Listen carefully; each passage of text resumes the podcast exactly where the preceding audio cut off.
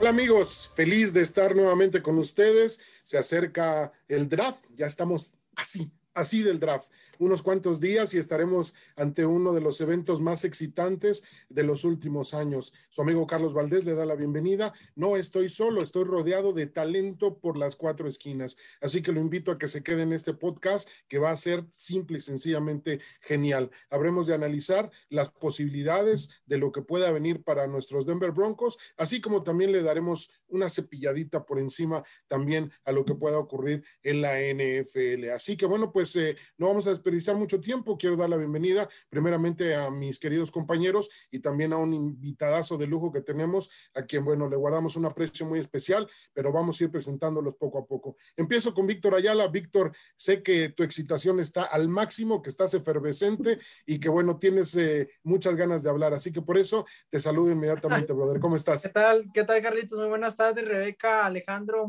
mucho, mucho gusto de estar aquí con ustedes una vez más. Estamos en lo que les dije la semana pasada para mí lo que es una, fecha este de festividades, lo que es el NFL Draft, lo me gusta más que mi cumpleaños, así que estoy así, así ansioso de que ya sea jueves para ver quién los Broncos van a seleccionar el número 9.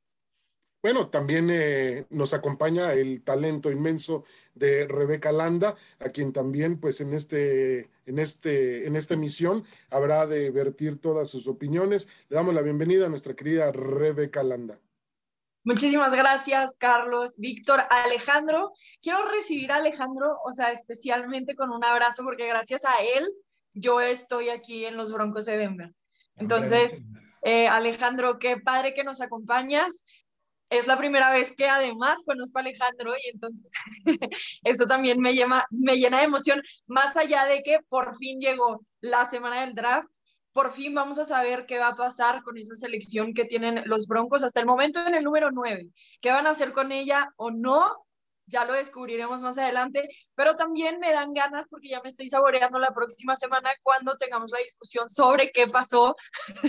y entonces, o Víctor saque su bolita de cristal y diga que sí, el Walter Mercado, o le digamos, Víctor, estabas equivocado desde el principio. pero bueno, emocionada de esta gran semana, la verdad. Y bueno, pues eh, también para mí es un gusto enorme poder recibir a nuestro querido Alejandro Franco, quien ya es un viejo conocido de nosotros, de ustedes también, pero llenísimo de talento, seguramente los comentarios usted los va a escuchar. Así que Alejandro, un abrazo hasta Saltillo, em, hasta nuestro querido México, y qué, qué gusto que hayas aceptado estar con nosotros, Alex. No, mucho gusto, Carlos, gracias por recibirme aquí Víctor, un gusto saludarte también. Un abrazo a los dos. Y Rebeca, por fin se me hace conocerte. Soy fan de muchos años. La verdad es que para mí es un placer y, y un honor poder contribuir en algo de tu historia. Y, y pues emocionado, emocionado de que ya estemos en, en a, unos pocos días del draft y ver qué van a hacer nuestros broncos. Yo estoy un poco más canteado. Digo, soy Team Rebeca, pero estoy un poquito más enfocado con los comentarios de Víctor. Eh, creo, que, creo que vamos a avanzar en el, en el, draft para poder conseguir un quarterback franquicia como lo ha estado comentando, pero bueno, ahorita andaremos en ese tema. De antemano, muchas gracias por invitarme, es para mí un honor estar aquí con ustedes tres y bueno, les mando un abrazo en la distancia. Y bueno, pues llegó el momento importante del programa. Vamos a darle la bienvenida a Botlight, nuestro patrocinador, Dilly Dilly con Botlight. Dilly Dilly. O sea, soy la única atleta de este equipo, al parecer, la única que no está tomando cerveza. ¿Qué pasó, Víctor? Víctor? La cerveza contribuye también al crecimiento muscular. Por fin me, es que eh, me faltaron carbohidratos hoy y la Bud ah, Light, aunque sea light, me los brinda. Y además Bud Light me hizo llegar mi paquete de Bud Light por fin y dije yo, no, pues este, hay que disfrutar una con nuestro invitado especial Alejandro. Estamos en semana de festejo por el draft. O sea, está como que todos los planetas se alinearon para mí, para poderme disfrutar una rica y este Bud Light. Muy bien. bien. Bueno, pues vamos a comenzar con nuestro invitado, compañeros, si, si les parece, porque me han parecido muy interesantes cómo él se ha expresado en los medios alrededor de algo que nosotros hemos venido teniendo como una eh, charla ya constante. Y bueno, Alex, eh, pues llegamos al punto eh, irremediable de, de, cuestionarte alrededor de qué es lo que estos eh, Denver Broncos en este 2021 deben hacer con esa primera ronda. realmente el caleidoscopio de oportunidades es inmenso, es enorme, pero dentro de tu experiencia a lo largo de lo que ha sido el reclutamiento colegial de estos Denver Broncos, ¿para qué apunta este 2021, Alex? Sí, Carlos, mira, yo creo que va a ser un draft bastante interesante. Desde, lo sabemos desde que John Elway estaba como gerente general, era bastante excitante llegar al draft porque sabíamos que iba a ser movimientos muy, muy interesantes. Yo creo que vamos a avanzar este, en el, hacia adelante para poder conseguir un coreback. Yo estoy creyendo que vamos a, a podernos quedar con Trey Lance. Este, definitivamente creo que, podamos movernos al número 4, hacer el change con Falcons y poder avanzar para poder eh, hacernos de un coreback que, aparte de que venga a darle presión a Drew Locke, que todos sabemos que, y, lo han dicho los medios que ha estado trabajando muy de la mano con Peyton Manning, y el mismo gerente general ha estado comentando que llega muy temprano, se esfuerza mucho. Sin embargo, yo creo que es importante llevar un coreback eh, que podamos eh, hasta cierto punto hacer franquicia con nosotros y que, y que sin afán de, de hablar mal de Drew Locke, este, que en un momento eh, Víctor apoyaba mucho a Drew Locke, sin embargo yo comentaba que a mí se me hacía que era un coreback que se lastimaba mucho y bueno, el, tiempo me hizo tener un poco la razón ahí. Yo creo que, que sí es importante que avancemos y, y, que veamos qué podemos dar para poder hacernos de un coreback y poder avanzar de picks hasta el número 4 con los Falcons. O sea, definitivamente la única opción que tú ves en primera ronda para los Denver Broncos es avanzar a la posición 4, conseguir ese mariscal de campo y, ese es el, básicamente el, paso. Sí, Carlos, porque mira, eh, yo estoy completamente de acuerdo con lo que ha estado comentando Rebeca los últimos este, podcasts en relación a que la defensiva está eh, formidable. Creo que la, la, defensiva se ha conformado muy, muy, muy bien al grado que creo que puede ser una defensiva que nos pueda llevar a, un siguiente Super Bowl. Eh, y, sin embargo, yo creo que eh, me encantaría también poder quedarnos con Micah Parsons. Sin embargo, creo que ahorita es primordial tener un coreback porque la defensiva, como lo ha estado comentando Rebeca, está muy, muy bien conformada. Este, sí, definitivamente nos hace falta un linebacker central. Digo, todos vimos eh, en el Super Bowl cómo eliminaron al, al, ala cerrada de los Kansas City Chiefs, el, el linebacker central lo eliminó, prácticamente lo, lo, lo, nulificó. Y yo creo que eso tuvo que ver mucho para que el Super Bowl se inclinara para los Buccaneers. Entonces, sí creo que debemos de conseguir un buen linebacker central. Eh, sin embargo, creo yo que si lo pongo en la balanza desde mi óptica, Rebeca, obviamente, creo que tendríamos que avanzar por un coreback. Perfecto. Bueno, eh, últimamente la rumorología ha estado muy activa, mi querido Vic, y, bueno, pues se han dado noticias, especulaciones, eh, se ha hablado de que incluso los Broncos, si no es que van eh, con el trade con Atlanta, pudieran ir con Detroit, pero, pero al parecer están apostando para, para subir en, en, la, en, la, primera escogencia. ¿Qué tienes de noticias? últimamente en estos días? Sí, mira, Carlitos, este, lo más que se ha lo más destacado de esta semana última que se dio es los 49ers. Ahorita este, se, dio un rumor, de hecho, el, día de hoy, esta mañana, que están entre dos jugadores, Mac Jones y Trey Lance. Ahora se rumora que los scouts están este que quieren a Trey Lance y se rumora que el que quiera a Mac Jones es Kyle Shanahan claro, todo esto son rumores y no son cosas este que digamos que son concretas, pero nos da importancia porque en ese momento los 49ers hacen su pick y después siguen los Falcons y como lo mencionábamos es donde en realidad va a empezar ese draft en el número 4. Ahora se menciona también que los Falcons están pidiendo mucho por ese número 4 y, este apenas hoy, entre ayer y hoy se dio la noticia de que los Leones de Detroit están dispuestos a cambiar su pick también. Entonces se rumoraba la semana pasada que Miami número 6 también estaba dispuesta a moverse una vez más. Este, entonces yo pienso que, que ahorita todavía va, a ser una semana interesante al ver lo, que salen los rumores. Uh, pero fuera de eso, se menciona que los Broncos están interesados en Trey Lance y, Justin Fields entonces, uh, claro, todo esto son rumores, gente que está este, pegadas al equipo dicen, oh, es este jugador, es este otro jugador, pero yo pienso que hasta que tengamos algo concreto con los 49ers ah, no se va a saber y, pues ya veremos qué sucede ahí, este, porque hay, hay, muchas posibilidades en número 9 y entre esos seis picks de, después de los 49ers. Eh, sin duda, también va a ser eh, capítulo aparte eh, todos los rumores, esos de que quizás a lo mejor eh, la selección número uno overall, que este es Trevor Lawrence, que no estaría muy contento con ir a Jacksonville y que de alguna, manera, de alguna manera estaría buscando un cambio inmediato. Pero todo eso es demasiada especulación hasta este momento, pero creo que dentro de lo que es el universo totalitario de, de, este draft 2021 nos va a traer un montón de sorpresas porque creo que a la mera hora va a haber un cambiadero como no, como no tienes una idea.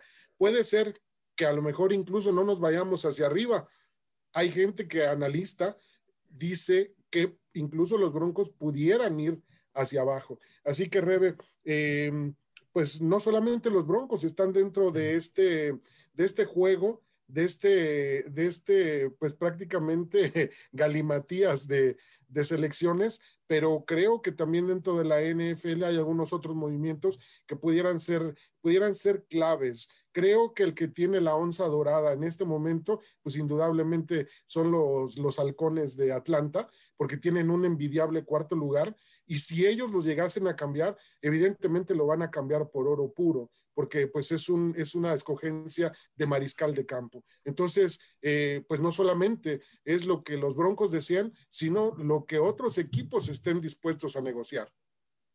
Sí, sin duda. Y podemos hablar un poco de los rumores en general que se han dado ahora que ya estamos tan cerca. Y bueno, uno de esos es los Falcons, que bien mencionas. Ellos son como donde se empiezan a abrir todas estas ramas de posibilidades en el draft y que empieza a mover todos los tableros de todos los equipos. ¿Qué decían hacer ellos? Es sumamente importante por muchas razones, porque literalmente ellos tienen las tres opciones seleccionar un coreback en caso de que decidan este, encontrar como el futuro de Matt Ryan o seleccionar a un receptor, digamos, Kyle Pitts. Desde ahí ya empieza a cambiar todo, ¿no? Porque esos son los dos como más llamativos que podría llevarse Falcons. Después pueden decir, bueno, es demasiado valioso, entonces voy a canjear para atrás eh, y entonces también ahí empieza, ok, ¿quién se pasa al número cuatro? Y algunas de las posibilidades son, por ejemplo, Nueva Inglaterra, que ya tuvo una agencia libre muy agresiva, ya tiene muchas de sus piezas completas y realmente lo que falta en esa posición es un coreback, porque ya trajeron receptores de alto calibre, tienen una defensa bien trabajada. Entonces, en ese sentido, lo único que parece que le falta a este equipo sería entonces un coreback. Ahora, no sabemos nunca qué va a hacer Bill Belichick. Entonces puede ser que literalmente se espere hasta el 15 o acabe drafteando a un coreback en la cuarta ronda. Pero bueno, esa es una de las posibilidades. Hablando también de los Falcons, salió el rumor esta semana que están recibiendo llamadas también por el canje de Julio Jones, simplemente porque están muy apretados en el tope salarial y es posible que ni siquiera puedan firmar a los prospectos que consigan en esta primera ronda, sabiendo que dentro de los primeros 10 el costo del novato es más caro, puede ser que ellos decidan también por conveniencia salirse de los primeros 10. Entonces le podría convenir terminar haciendo negociaciones con alguien, por ejemplo, como los Patriotas. Entonces, bueno, los Pats son uno de los rumores que se podrían acercar. La otra es que los Falcons evidentemente están dispuestos a canjear. ¿Qué es el costo? Yo creo que eso es lo importante y parte de la razón de por qué no hemos eh, visto ya un canje asegurado como el, el de los 49, que dijeron, vamos a pagar esto y estamos seguros que vamos a tener eh, la selección que querramos. Pero como no tenemos idea de qué va a pasar con los 49, o sea, ellos están entre tres corebacks. Seguramente hay ciertos equipos que quieren esa posición número cuatro, pero no se quieren bajar hasta ver entonces a quién eligen los de San Francisco. Miami también ha hablado de canjear, ahora están en la posición número 6, podrían irse para atrás, incluso podría ser una de las opciones para cambiar con los Broncos, me parece que Alejandro lo puso así en su draft, este, o me estoy equivocando Alejandro, y si buscan con los Falcons. Ah, tú pusiste Falcons. Pero bueno, sí. lo puso con Miami. Ok, entonces sí existe también esa posibilidad de que a la mera hora Miami continúe sacando más capital de un draft del cual ya sacó muchísimo eh, y justamente porque están en una posición favorable. Ahora, aplica lo mismo que con los Falcons. No sabemos para esa posición número 6 qué corebacks van a estar disponibles o qué jugadores van a estar disponibles. Entonces sí podemos esperar que por lo menos esos 10 primeros picks haya una verdadera locura, porque entre el canje de eh, los Falcons, entre el caje de Miami. Nunca sabe si Detroit estaría dispuesto. Podemos esperar algo súper emocionante. Los que yo creo que sí van a suceder, sin duda alguna, es que Nueva Inglaterra trate de entrar dentro de los primeros 10 para llevarse a un coreback. Ese es el rumor que yo compraría. Bien. Eh, es extraño, ¿no? Que, que, que, haya estado tan calladito en la posición del mariscal de campo, sabiendo que tiene una necesidad tangible y que, bueno, eh, hasta el momento, pues eh, solamente haya acercado armas en la agencia libre, pero que no haya coqueteado con ningún mariscal de campo de forma definitiva, alguien, alguien ya eh, extraído de la agencia libre. Así que todo apunta, así como mencionas, Rebe, a que iría a apostar al, al, al, draft eh, para conseguir un mariscal de campo de, de, del futuro. Así que eh, dentro de lo que son las posibilidades al moverse hacia, hacia arriba, compañeros, eh, también tendríamos que contemplar la posibilidad de qué es lo que los Broncos están dispuestos a dar en caso dado de que, por ejemplo, como dice Alex, se canjee con el número 4, en este caso los halcones de Atlanta, o el caso de, como menciona Víctor, eh, de, de, Miami o cómo se ha venido rumorando últimamente con el equipo de Detroit, porque evidentemente estamos viendo únicamente el lado del brillo, pero del otro lado eh, viene el sacrificio en el que hay que pagar con rondas colegiales o incluso con jugadores actuales de la plantilla. Entonces mi pregunta sería, qué estamos dispuestos a dar o qué es lo que va a venir a exigir el equipo que eh, ceda su lugar a los Broncos. Empezamos contigo, Alex. Sí, adelante, Víctor, adelante. No, no. Bueno, yo, yo creo, Carlos, que lo que comentas es cierto y, y, Rebeca lo ha mencionado durante muchas ocasiones.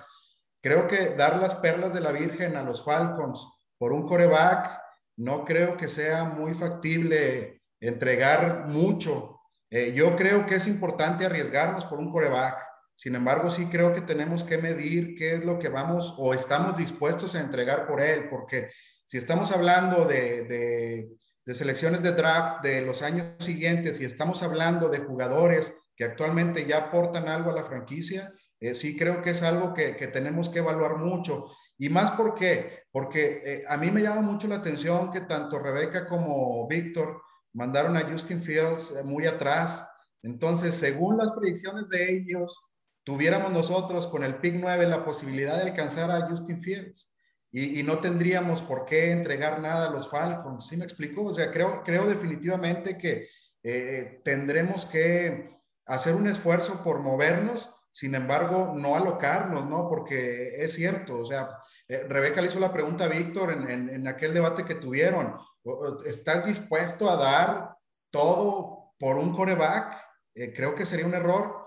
Yo también lo creo. Sin embargo, también estoy convencido con Víctor en que es importante arriesgarnos, pero un riesgo medido. O sea, tendríamos que ver qué es lo que podemos entregar sin que nos, o sea, como luego dicen acá en México, ¿no? Te tapas la cara y te destapas los pies. Entonces yo creo que es importante pensar eh, eh, inteligentemente qué es lo que estamos dispuestos a dar y si no, pues apostarnos a, la visión que están teniendo tanto Víctor como Rebeca, ¿no? De que podamos alcanzar a Justin Fields en el pick 9.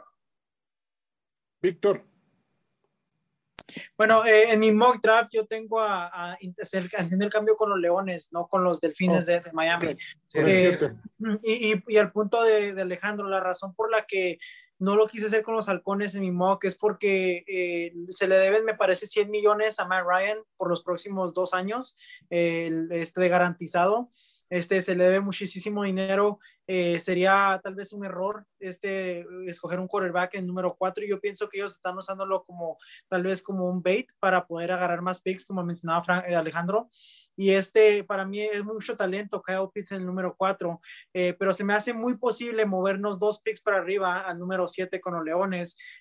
al, al, punto de los Delfines necesitan más armas para este Tua, Tua y yo pienso que tal vez ya, ya están, ya están ya, ya pararon de jugar su jueguito de vamos a cambiar para acá y cambiar para allá, porque también les costó moverse el número 6 con los Eagles de Filadelfia.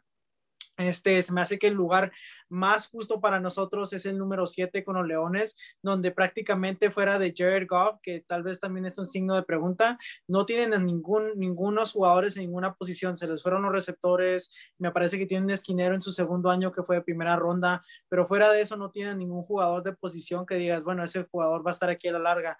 Y, y al momento de que Justin Fields, este, a mí se me hace que los, los Panteras sería un lugar perfecto para los Patriotas llegar y, escogerlo ahí, pero a mí se me hace que es mucho, es, muy tentativo para, los, para las Panteras de Carolina dejarlo pasar. Entonces, hay, ciertas razones por las que hice el mock así. Este, me parece que fue interesante lo, que, lo que pagaron los, los, uh, los 49ers a moverse al número 3 fue muchísimo lo que pagaron, este, lo que se cobraría para el número, el número 7, quién sabe, Mucha, muchos equipos usan el, el, sistema que tenía Jimmy Johnson de los este, Cowboys hace muchos años, donde hacen más o menos un, un, un costeo de lo que costaría. Me imagino que costaría tal vez una segunda ronda este año, una segunda ronda el siguiente año, una segunda ronda este año y una tercera ronda el, el año que entra. No va a ser barato cambiar ese pick Ah, pero se me hace que es algo posible, especialmente porque los Leones pueden encontrar un buen jugador este, en el número 9 todavía, entonces no les cuesta mucho moverse dos para atrás, es, es, es exactamente lo que quiera pagar George Payton. Uh, pero fuera de eso, este fue la razón por la que no quise moverme a 4. Se me hace que el 4 va a costar muchísimo, no nada más la ronda, primera ronda de este año, sino la, la, la, primera ronda del año que entra, tal vez una segunda ronda. O sea, va a ser, va a ser muy caro moverse a 4 pero moverse a 7 va a ser un poco más barato y pienso que podemos encontrar el quarterback que, que estamos buscando. Esto es claro si los 49ers escogen a, escogen a Mac Jones en número 3, que, que, hasta ahorita no se sabe muy bien, eh, pero estaría yo contento, sería Justin Fields o Trey Lance, cualquiera de los dos, a, al ser seleccionado por los Denver Broncos este draft. Rebe, eh, evidentemente eh, las sorpresas también van a, van a caer en esta primera ronda y probablemente sean eh, algunos cambios con equipos que anteceden a los Broncos que de momento tienen el noveno. Son cinco mariscales de campo y al parecer lo que pudiera cambiar todo sería la selección que hicieran los Falcons.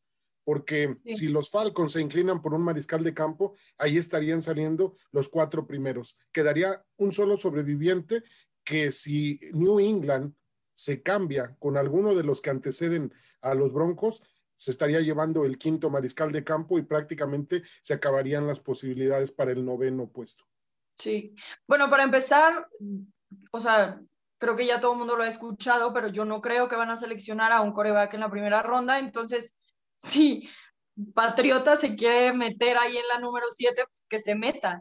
Por otro lado, yo como que digo, o sea, no sé, veo el draft de Víctor y entonces está saltando en realidad nada más una posición, porque ya sabemos que los Panthers no van a ir por un coreback.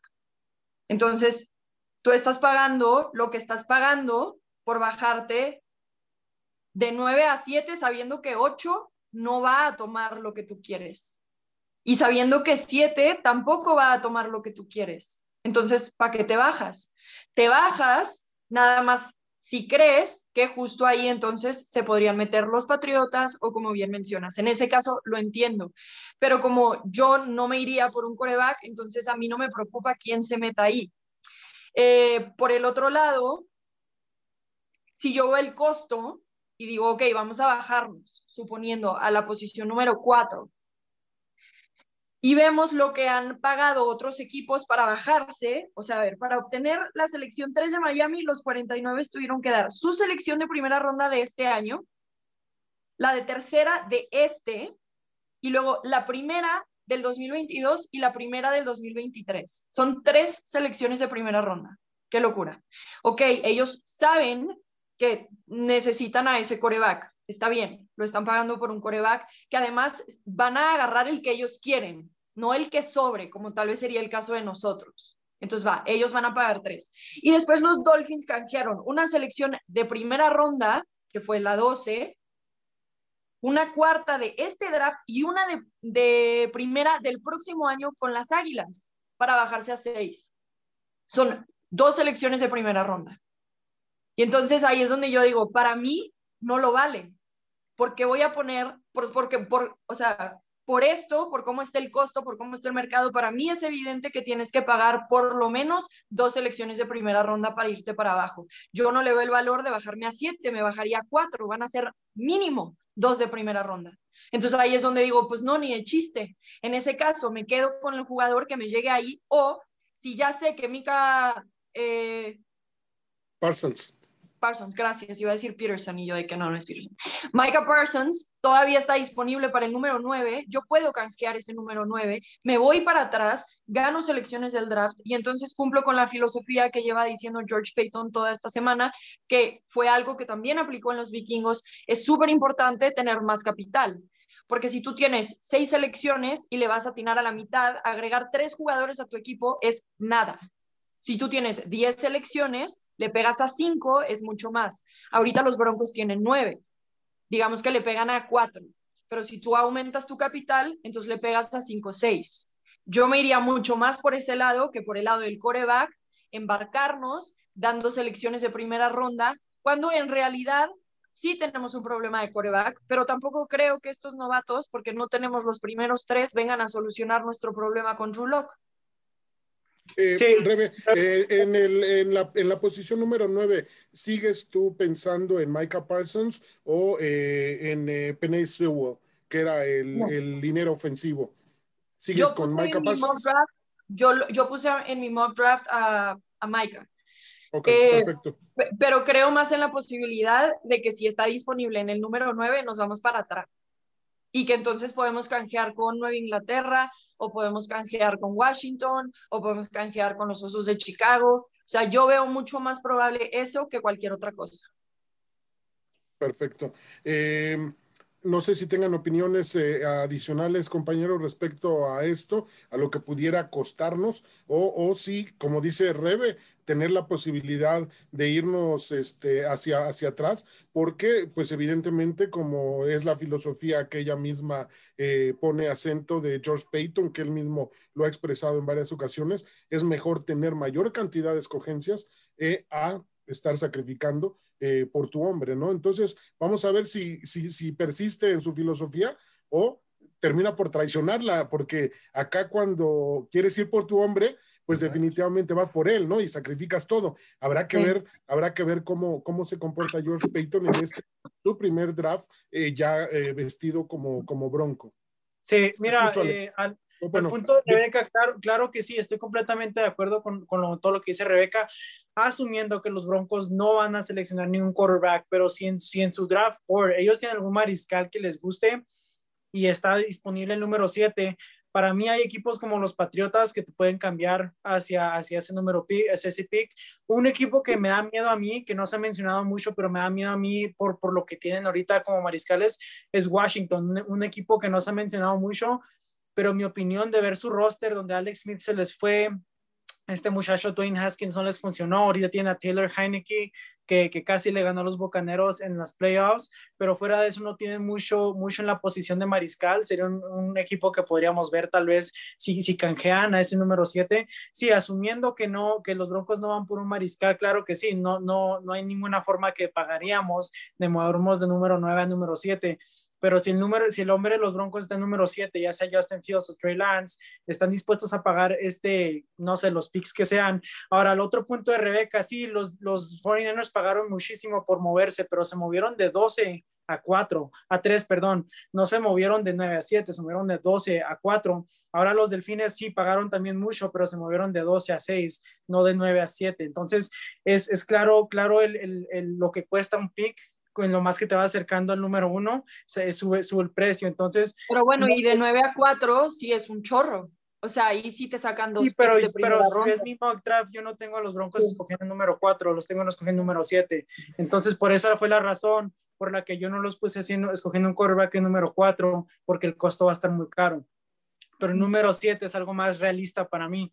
Entonces, es la razón por la que yo, yo lo veo así. Y claro, tiene razón Rebeca, este, y lo estaba escuchando en un podcast ahorita que ni en el trabajo.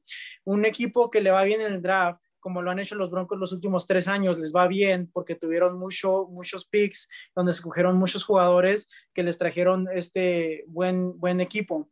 Entonces, para mí sigue siendo esa, esa la regla, es como Peyton. Tenemos que tener más, más picks para más jugadores y así tienes más oportunidad de que te salgan bien los jugadores. Pero para mí va a ser lo mismo. Si no tenemos un mariscal de campo que pueda manejar ese equipo, ¿de qué te sirven tantos picks? Y no es de que Drew Locke no lo sea, pero yo no confío en, en Drew Locke y en su habilidad de mantenerse saludable. Y es, y es donde me quedo. Y luego va a entrar un chavito que viene de colegial y en ese sí vas a confiar. No, yo no, solo no confío en, que Drew Locke se quede saludable. Es lo único que no confío ya, al punto de que no me gustaría que pongamos esta temporada en Drew Locke sabiendo que puede caer cualquier minuto. Tal vez sí la aguanta, Rebe, y tal vez avienta los 16 juegos y me como mis palabras, qué chido, nos va bien, pero si, si cae en el primer juego, el segundo juego, nos quedamos otra vez donde, bueno, ¿qué hacemos ahora? Y es que también hay que contemplar otro, otro panorama que creo que ya globalmente estaría arriesgando demasiado la franquicia, porque de no ser exitoso eh, el, eh, eh, digamos, la temporada de Drew Lock, o sea, Big Fangio, adiós. Pat Shermer, adiós. O sea, todo un, todo un organigrama, tanto, tanto de coaches como a nivel de equipo, o sea, tendría que darse un vuelco nuevamente porque... ¿Pero por qué? Pero es que, es que ya, ya se agotaría el tiempo de, de, espera para Big Fangio y también para True Lock. Eh, ya la sería... sería volver a empezar otra vez, volver a, iniciar desde un principio. Y, la verdad es que si nos ponemos a pensar, díganme ustedes, ¿cuándo los Broncos han tenido un coreback drafteado en los primeros 10 picks? Nunca. Yo creo que es un buen momento de poder hacerlo. Eh, yo creo que sí, pero obviamente tomando las medidas necesarias para no, no ahorcarnos los siguientes años, pero sí, sí creo que es importante conseguir un coreback. Y es cierto, Rebeca, probablemente un coreback novato no te va a dar lo que te da un coreback ya probado élite en la NFL, definitivamente. Pero a lo mejor en, dos o tres o cuatro años nos puede poner en, en playoff y nos puede llevar a, a, ser competitivos para un Super Bowl. Yo también estoy convencido que Drew Locke no es esa persona espero y quiero que me cierre la boca también, definitivamente. Pero yo creo que no es esa persona. Y lo he estado mencionando y me peleaba con Víctor anteriormente cuando Víctor pensaba que sí. Este, sí, y ahora estamos en el jersey que trae hoy. Y hoy trae el jersey. Sí, y yo, yo creo que es importante sí conseguir un coreback definitivo, porque la defensiva está bien anclada. Eh, tenemos una muy buena defensa. A mí lo que no me gustaría es que los defensivos, que son ahorita los líderes, se nos empiecen a hacer viejos por no conseguir un líder en la ofensiva que nos genere puntos. Recordemos, cuando estaba la, la no play zone, había problemas en el vestidor porque la gente, la, ofensiva no generaba puntos. Recuerdo yo que en una ocasión salió una entrevista a, a Kip Talib y decía él, oye, es que estamos manteniendo a Tom Brady y los Patriotas en 14, 11 puntos y no les podemos ganar con eso. Es imposible que no podamos generar puntos. Y eso es lo que nos está pasando ahorita. Vamos a poder tener una defensa élite, pero si no generamos puntos, vamos a estar otra vez como en aquel entonces. Entonces sí, creo yo que tenemos que enfocarnos a un coreback con, con, el riesgo medido. No entregar todo, pero sí hay que, hay que ver. Ahora, vuelvo y repito, ni no me contestaron la pregunta. No sé por qué aventaron a Justin Fields tan atrás, pero si es así, pues nos podemos esperar a Justin Fields en el pick 9. También. Yo eché a Justin Fields mucho más atrás simplemente porque no veo necesidad de otros de tomarlo antes. Este, yo, por ejemplo, en mi draft creo que puse que Nueva Inglaterra entraba y se llevaba a Trey Lance. Justin Fields se va con Washington hasta el pick número 11, una cosa así. Entonces, simplemente no es porque no crea que tienen potencial, pero porque no veo qué equipo necesite un coreback. Básicamente, si los Falcons agarran a, Kyle Pitts y no se llevan entonces a Trey Lance o a Justin Fields, Justin Fields yo sí creo que sale del 10. Esta sería la primera vez en la historia que cinco corebacks salen en los primeros 10 picks. Sería la primera vez en la historia que cuatro corebacks salen en los primeros cuatro picks.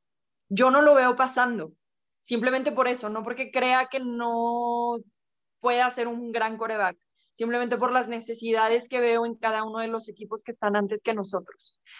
Eh, y ahora, nada más quiero aclarar esto. Yo no estoy diciendo que Drew Locke es el hombre del futuro para los Broncos. No lo estoy diciendo. No estoy diciendo que no lo es tampoco, pero no estoy afirmando de que ya, we got the guy. No. Nada más que sí creo que con una pretemporada armada bien, con sus jugadores sanos, pudiendo entrenar y prepararse como lo está haciendo ahorita, cosa que no pudo hacer la temporada pasada, entrenando, estudiando más, viendo más video, haciendo todo lo que está haciendo, entrenando con Peyton Manning, todo eso, yo creo que sí lo puede llevar a ser un nivel de coreback que necesitamos, que está sustentado por el resto de las cualidades que tiene este equipo. Entonces, para mí es como que, ok, evidentemente vamos a seguir buscando si el próximo draft llega alguien increíble, va, o si de repente hay un canje disponible de Sean Watson ya no quiere estar en los Texans a la mera hora, sus 23 demandas se caen, lo que tú quieras llega, o sea, no estoy diciendo Broncos ya quédense sentados, Drew que es el futuro, no, pero sí creo que si hacemos buenas elecciones en este draft y con el trabajo que le está haciendo de pretemporada, entonces puede darnos lo que este equipo necesita para llevar, llegar lejos. Bueno, y si cae, este, eh, una vez más, las últimas dos, temporadas, es la, la, la, la, pregunta que yo tengo. Si cae, si cae, si cae Drew Lock como lo ha hecho las últimas dos temporadas, ¿qué sucede? ¿Qué, qué es lo que, sucede en este momento? Y entonces igual metes a un novato por el cual pagaste una millonada que no te asegura nada en lugar de traer a un veterano, que más bien ese es mi conflicto, porque ahorita ya no hay veteranos. Me desespera que no los hayan aprovechado cuando había agencia libre veteranos. sí, pero a, mí no me dice nada traer a un novato tampoco. No me dice nada. Luego creo que, que, la imagen que estamos dando como los Broncos de Denver es traer corebacks que ya están probados para que vengan a terminar su carrera con nosotros buscando que nos lleven a un Super Bowl y no, y no trabajar con alguien desde inicio o que sean buenos maestros, no que nos ganen un Super Bowl, pero si Drew Locke lo que necesita es guía y por eso está entrenando con Peyton Manning, pues bueno, eso es lo que necesitamos. Ahora, creo que no necesita nada más guía, también necesita competencia y George Peyton ha sido claro con eso. Pero Ahora, algo importante, Rebeca, eh, ¿Eh? Peyton Manning ha comentado que ve muy bien a Drew Locke y definitivamente Peyton Manning tiene mucho más este, sapiencia que todos nosotros juntos, ¿no? Entonces, que, que, esté comentando eso se me hace un buen augurio. Sin embargo, y ahora puede ser que traigas a, competencia, no estoy diciendo que no la traigas, pero no te encharques por traer uno que, o sea, puedes seleccionar un, todavía hay buenos corebacks en el draft después de esos cinco, puedes traerte a alguien en segunda, tercera ronda, este, me explico, pero no necesariamente tiene que ser en primera. Nos enamoramos también de estos corebacks, estamos haciendo lo mismo que mil equipos han hecho. Es como, no funciona, deséchalo, tráete a otro, no funciona, deséchalo, tráete a otro. Cuando hay veces que lo que tienes que hacer es darle tiempo, darle tiempo. Yo no veo a nadie de los Broncos diciendo completamente eh, Drew Lock no es la opción, porque si no, entonces sí estarían bajando a la posición de los Falcons, pagando lo que tengan que pagar por conseguir a un coreback. Yo leo que aquí hay esperanza. Llegan a traer de Sean Watson, se lesiona la segunda jornada y luego. Mira, les voy a compartir algo que, que para mí se, se, me hace interesante. Menciona Rebeca, ya hay ningún, no hay ningún veterano, no hay ningún veterano. Se, se rumoraba que los Broncos iban a, a cambiar por Teddy Bridgewater, ¿por qué no lo han hecho? Se están esperando al draft. se, están esperando al draft, pero ¿por qué se están esperando al draft? ¿A poco si cae Drew Lock, este, Jeff Driscoll no da respuesta, Brett Rippey no le da respuesta? Entonces, ¿quién va a ser el backup de Drew Lock en ese punto? ¿Un novato de la tercera, cuarta, quinta ronda? Les voy a compartir esto. Mira, Big Fan yo en una entrevista dijo, el gran cambio que ha sucedido en la NFL en los últimos 5 a 10 años es que el, fullback ya se ha hecho extinto. Uh, se ha reemplazado por un receptor número 3, un segundo ala cerrada que es muy buen receptor. Dice, eso ha cambiado la dinámica de lo que estás buscando defensivamente, este, particularmente en el linebacker centro y en el safety. Y necesitas más, necesitas más esquineros este, y tienes que cambiar un poquito este, ofensivamente y, y, te cambia mucho todo lo que estás haciendo. Entonces, prácticamente nos está diciendo que Micah Parsons para él no es la, no es la selección en, esa, en ese lugar y que necesita... No, lo bueno, no, no nos está diciendo eso exactamente, pero pues este, está diciendo que ya no necesitas los linebackers centros, ocupas más corners.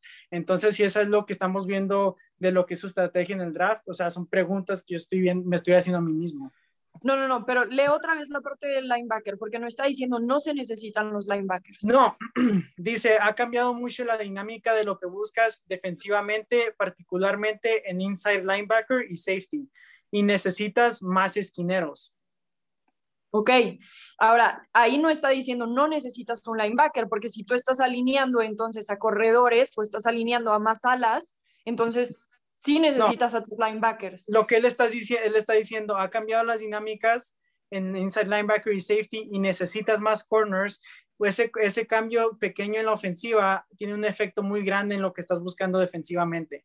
Entonces, de la forma que yo lo estoy tomando es, el linebacker interior ya no es una posición tan necesitada como lo era antes, ahora lo que necesitas es más corners. Y si vemos a nuestro equipo, tenemos a Kyle Fuller, Bryce Callahan, este Ronald Darby, este muchacho Michael Yimudia. Entonces, me pongo a pensar, ¿será, ¿será lo que nos está dejando entender que Micah Parsons en realidad no es su, no es su jugador en número 9?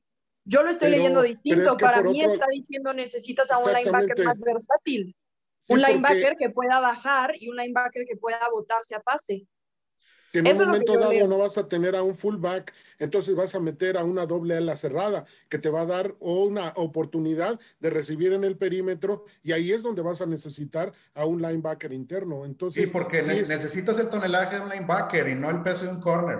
No, no, definitivamente. O sea, al, prescindir del otro corredor, del fullback, entonces vas a necesitar eh, artillería pesada en donde es el perímetro y en el centro. Entonces, a mí lo que sí me gustaría dejar en claro, eh, lo que es mi pensar con respecto a Drew Lock.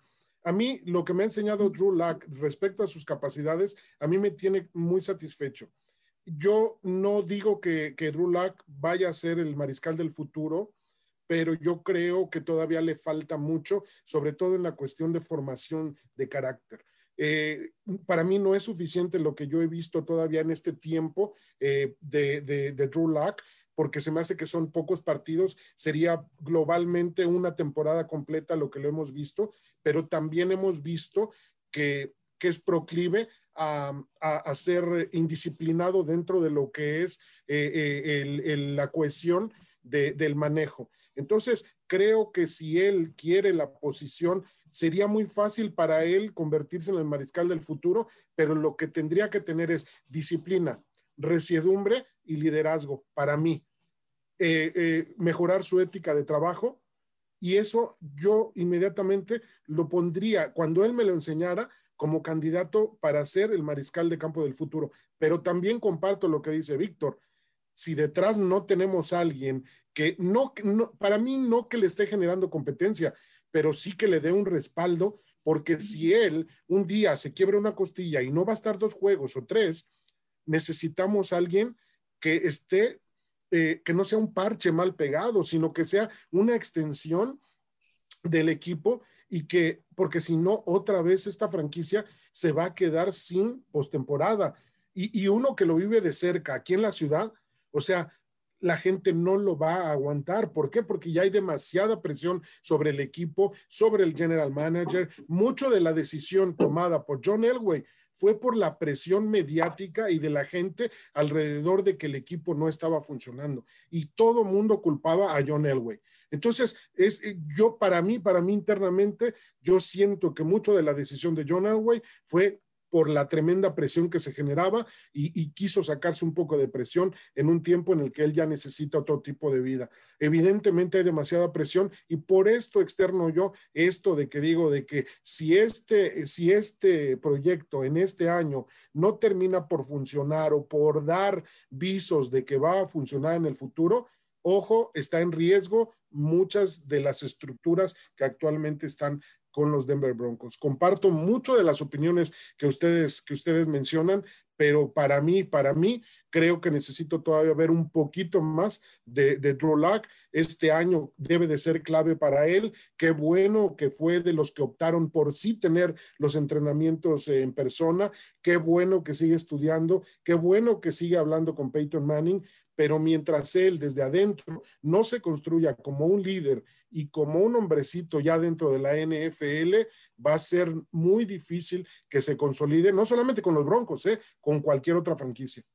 Sí. Ahora, Carlos, estamos, estamos pendientes de que ya estamos a días, prácticamente horas del draft, ¿sí? Y por ahí tenemos una competencia bastante interesante, entonces yo creo que vamos a ver quién tiene la razón al final, ¿no? ¿Hacia dónde se va? Víctor, Víctor, Víctor tiene los pormenores de lo que es esa competencia. correcto. Y, y, y, bueno, pues él, él, él, dice que la va a ganar. Yo le quiero creer, pero pues va a estar cerrada la competencia porque varios de los eh, clubes de fans de los Broncos eh, a nivel internacional van a estar participando, así también como nuestra querida Rebe, y que bueno, pues les queremos desear la mejor de las suertes a todos. Vic, ¿cómo está la cosa? Sí, mira, fíjate, bueno, estamos mencionando mucho el mock de Rebeca y mock, el de Alejandro. Bueno, mira, tenemos varios mocks este, en, en como un concurso. Eh, tenemos varios grupos de fans que nos este, han dado mucho apoyo en las redes sociales. Eh, el fan de grupos de Denver Broncos de Costa Rica, tenemos dos de México, donde Alejandro este es parte uno, de uno de ellos, y el de Europa. Y, me parece que Alejandro, que tu mock fue una combinación de todos tus, este, de todos tus, personas que trabajan contigo, de, que se le hicieron sus elecciones. Bueno, Total, vamos a, tomamos esos drafts, esos mocks, ya pusimos unos en las redes sociales, vamos a compartir los demás, me parece que mañana, y lo que vamos a hacer es que vamos a juntar todos los mocks, y el jueves, viernes y sábado se va a tener el draft, lo que, lo que pase en la primera ronda va a ser una competencia. El equipo o la persona que esté más cercana a lo que es lo, la, las picks correctos de todo el primer round se van a, se van a ganar un, una, una, invitación especial de alguien de los Denver Broncos. No les vamos a decir quién, pero están atentos de esa persona y va a ser alguien bien suave y va a ser una competencia bien divertida y más o menos de, no nada más de que a ver quién gana este, para ver quién latinó, no nada más al pick de los Broncos, pero quién conoce la NFL, porque son los 32 equipos. Me parece que tuvo un cambio este último, este fin de semana, donde los Chiefs y este mandaron su pick número 31 a los Ravens por Orlando Brown, el tackle zurdo entonces eso ya cambió unos mocks, entonces ya se empiezan a ver esos movimientos y vamos a ver lo que sucede. Yo ya puse los míos en Twitter y ya me mandó mucha gente, ah, me gusta el pick de los Steelers, ah, me gusta este pick, ah, me gusta este otro. Entonces está bien divertido, amigos, este, y la verdad nos vamos a, divertir mucho cuando los pongamos, amigos, díganos que lo, que piensan, lo que piensan de, de los mocks y qué es lo que les gusta, qué es lo que no les gusta, qué es lo que ustedes cambiarían aparte de que vamos a tener el privilegio de estar en la fiesta de los Broncos de, del draft. Así que, señor Ayala, se va a tener usted que poner el traje porque el jueves vamos a estar en transmisión en vivo. Invita a nuestros amigos porque pues deben de estar atentos a lo que va a ser la fiesta de Bud Light en la que tenemos el privilegio de estar en presencia este año. Sí, a mí, bueno, a mí me dijeron que no tenía que ir trajeado. Yo voy, yo voy a ir de polo bien a gusto, más a casual, porque cuando hagamos el pick por Trey Lance voy a brincar y gritar y hacer mi relajo, entonces no me quiero desfajar mucho, pero sí, vamos a estar en Breckenridge Brewery este, fin, este jueves, Carlitos y yo, donde vamos a estar haciendo unos lives, vamos a tener ahí muchos invitados especiales y pues va a estar divertido, Carlitos, porque este, vamos a estar este en, lo que es una fiesta privada de lo que es el draft de los Denver Broncos y, y pues gracias, presentado a Bud Light y muy, muy contento de estar ahí este jueves, así que amigos, estén atentos a la página de Broncos Fanáticos este jueves porque vamos a estar ahí en vivo en lo que es el, es el oficial draft party de los Denver Broncos. Bueno, también Rebe va a tener su evento y bueno, también me gustaría que, que, invitaras a, quienes te quisieran sintonizar, Rebe, porque bueno, pues también eh, vas a estar con mucho trabajo ese día, precisamente pues eh, para la empresa que trabajas y, y bueno, pues eh, sin duda va a ser algo interesante también escucharte. Sí, estoy en llamas. Mi mundo ahorita se ve así, pero en realidad hay fuego aquí atrás y aquí adentro también. Nosotros vamos a estar los tres días por medio de ESPN eh, con Lalo Varela, Pablo Viruega, Sebastián Martínez Christensen, Carlos Nava y yo vamos a estarlos acompañando eh, los tres días. Así que ojalá nos puedan acompañar. Me encantaría acompañarlos a ustedes en la fiesta oficial de los Broncos, pero bueno, en este caso me toca hacer la cobertura para ESPN. Entonces, bueno, ojalá nos puedan acompañar en cada uno de los eventos. Perfecto. Bueno, pues ya, ya tiene usted todos los datos. Eh, comparta eh, los videos, los puede encontrar en Facebook, en eh, Broncos Fanáticos, en la página oficial de los Denver Broncos también. Nos puede, nos puede escuchar el podcast en Spotify y también en, en, en Apple, En Apple Sí, sí y fíjate que estamos trabajando ahorita, Carritos, en ponerlos en Apple Podcast y Spotify también. Me parece que faltaron unos hace unas semanas, pero estamos trabajando en ponerlos ahí. Pero nos pueden escuchar en denverbroncos.com slash audio, donde lo ponemos todos los martes. Y también nos pueden encontrar este, claro, el, el, video aquí con nuestro amigo Alejandro para que lo conozcan de Denver, de Denver Broncos Fans México. Este, y lo pueden encontrar en Broncos Fanáticos en Facebook y ahí para que lo compartan con sus amigos. Ahí es donde nos pueden dejar los comentarios y todo lo que ustedes piensan. Ya, ya cuando lo vamos a poner en Apple Podcast, les dejamos saber para que también escuchen cuando vayan al trabajo, en el carro, en el tren, en lo que sea, en el microbús, no sé, lo que sea. Oye, Carlos, déjenos. Yo, yo, no, yo no voy a estar en ninguna cobertura con ninguno, pero les prometo que voy a estar haciendo una carne asada para poderlos ver y estar cambiando de un lado a otro. ¡Qué rico! Bueno, pues. Oye, eh, Alejandro, en todas tus carnes asadas, como sacas unos steaks de este vuelo, no, estás canijo. Pero no, no hace falta, mira, siempre la Bud Light ahí la tienes. Hay que juntarnos un día. Perfecto. Bueno, pues eh, me, gustaría agradecerles, compañeros. Eh, realmente fue, los minutos volaron fue tremendamente placentero. Alex, eh, siempre el abrazo cordial. Eh, eh, sabes que estamos para servirte. Esta puerta está abierta para ti. Saludos para todos los chicos de tu grupo y en sí para todo el mundo allá en México, en España, en Irlanda y en Costa Rica. A todos los grupos de los Broncos que pues atentamente hacen eco a este podcast, les queremos agradecer. Compañeros. nada más mencionar, Carlos, agradecerles mucho la invitación, que vuelvo y les reitero, es un honor para mí estar aquí con ustedes. Por fin conocer a Rebe, un gusto, Rebe, de verdad, un placer. Sí, igualmente, un placer conocerte. Hermano Víctor, saludarte también, para mí siempre es importante. Carlos igual, y bueno, todos los que están atrás, la verdad es que yo los considero mi familia todos. Es un gusto estar aquí con ustedes. Gracias por ah. acompañarnos, Alex. El abrazo fraterno para todos ustedes, compañeros. Mándenos ustedes, eh, queridos amigos, mándenos sus predicciones. Las vamos a estar leyendo en los mensajes, pero no hagan trampa, mándenlas antes del jueves, porque ya después del jueves ya no, vale, Ya no vale. O sea que gracias, gracias, Bot Like, por el patrocinio. Dili Dili y Go Broncos. Dile, dile. Go Broncos. Go Broncos.